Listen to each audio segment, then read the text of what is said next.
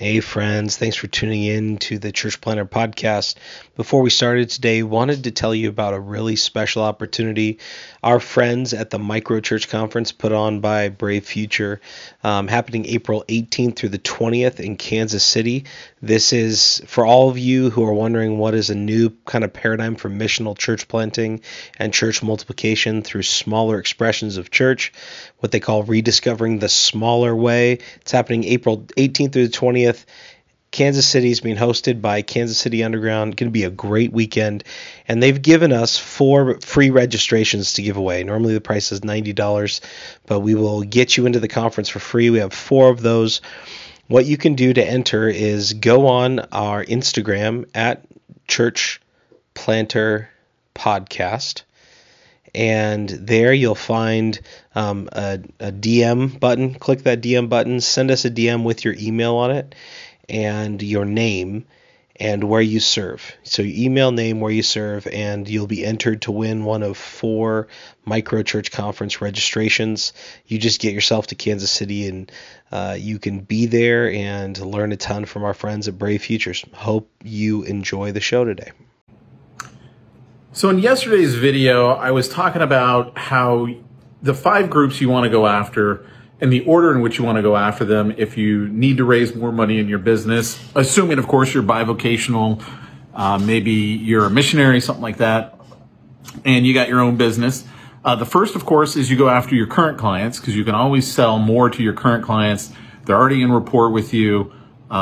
There's usually something else you can offer them that's going to help them with whatever it is that you do.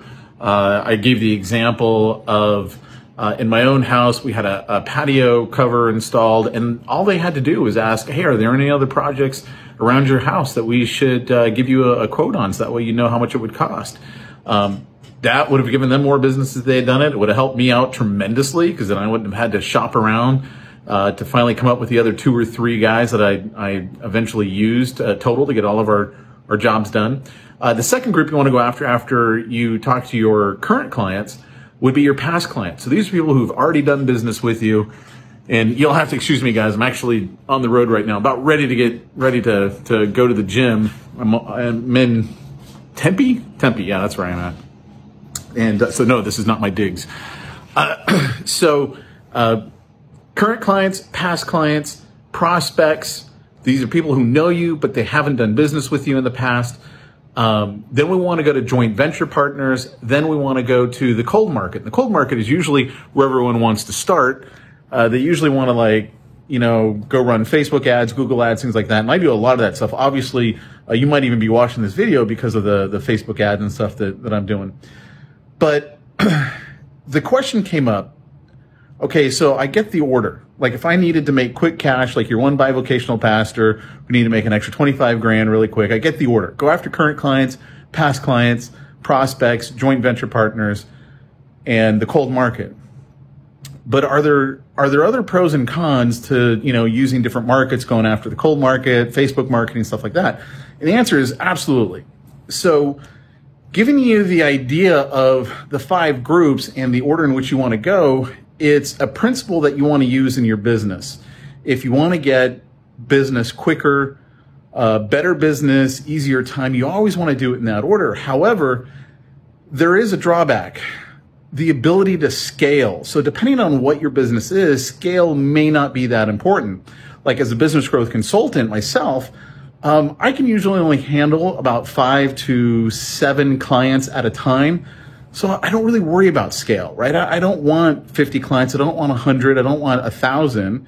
But let's say you are in the training industry and you sell training. You're a personal trainer, as an example, and you sell it online.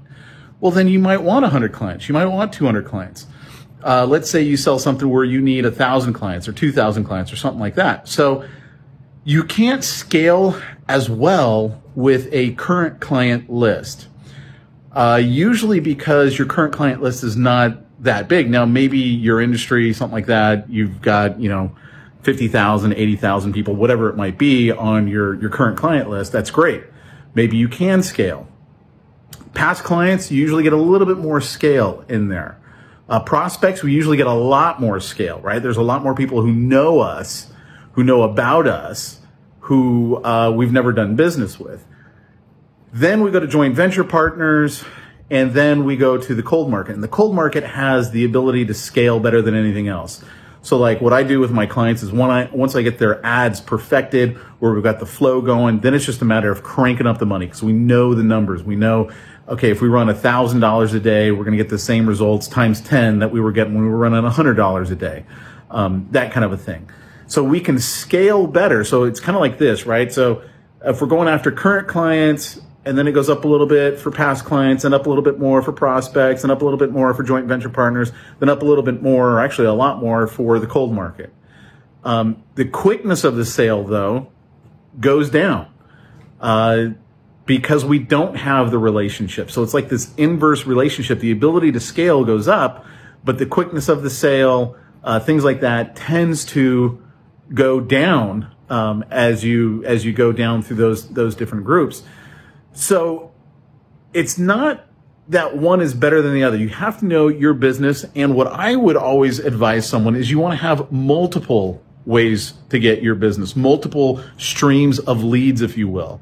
Always be going after current clients, always be going after past clients, always be trying to revive the prospect market, always be creating joint venture partners. Now, interesting thing about joint venture partners.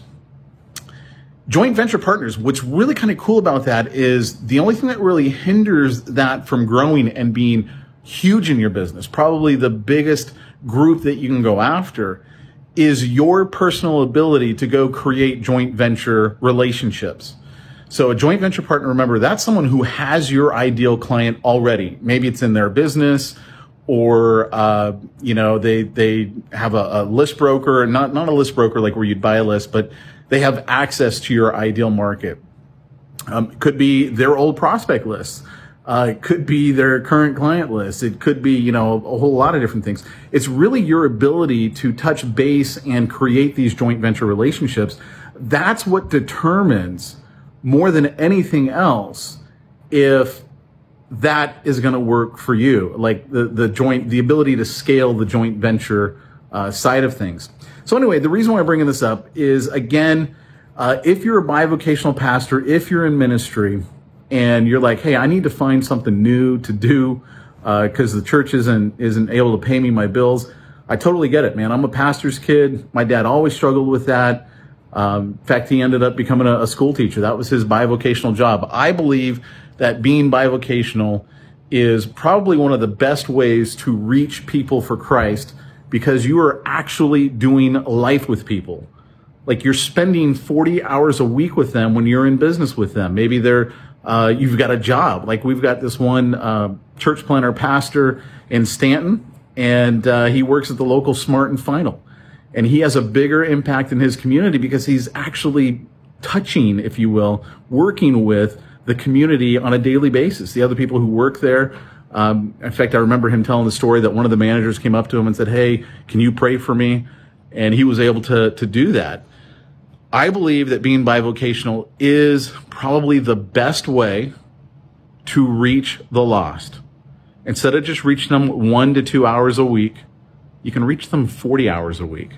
So anyway, what I train on is how to be what I am, which is a business growth consultant. That's the market that I know. I know how to do that. There's lots of other programs out there, and I highly encourage you, if you're thinking, hey, I need to do something like this, you can also reach out to me and I can point you in the right direction. Ed Choi's got a great program for wedding pastors, some great stuff out there. I've got a Facebook ad consulting program. But bottom line is this. If you'd like to find out more about the program that I've got, you can go to bivowebinar.com. Just go ahead and type it into the browser. It'll be on the post here or something like that. Type in bivowebinar.com and check it out and see if that might be your right program for you. Now, I'm going to let you know right now, you can't buy it on the webinar or anything like that. The webinar is just kind of to show you the program, give you some ideas about it, and then invite you to have a call with me. And then you and I are going to talk on the phone, and I'll be able to answer your questions. I usually encourage you to have your spouse on the phone as well, because it's a big decision. And I want to make sure that people who go through that program, it's the right decision for them. So go ahead and do that right now. Go ahead and go on over to bivowebinar.com, and I'll talk to you soon. Take care.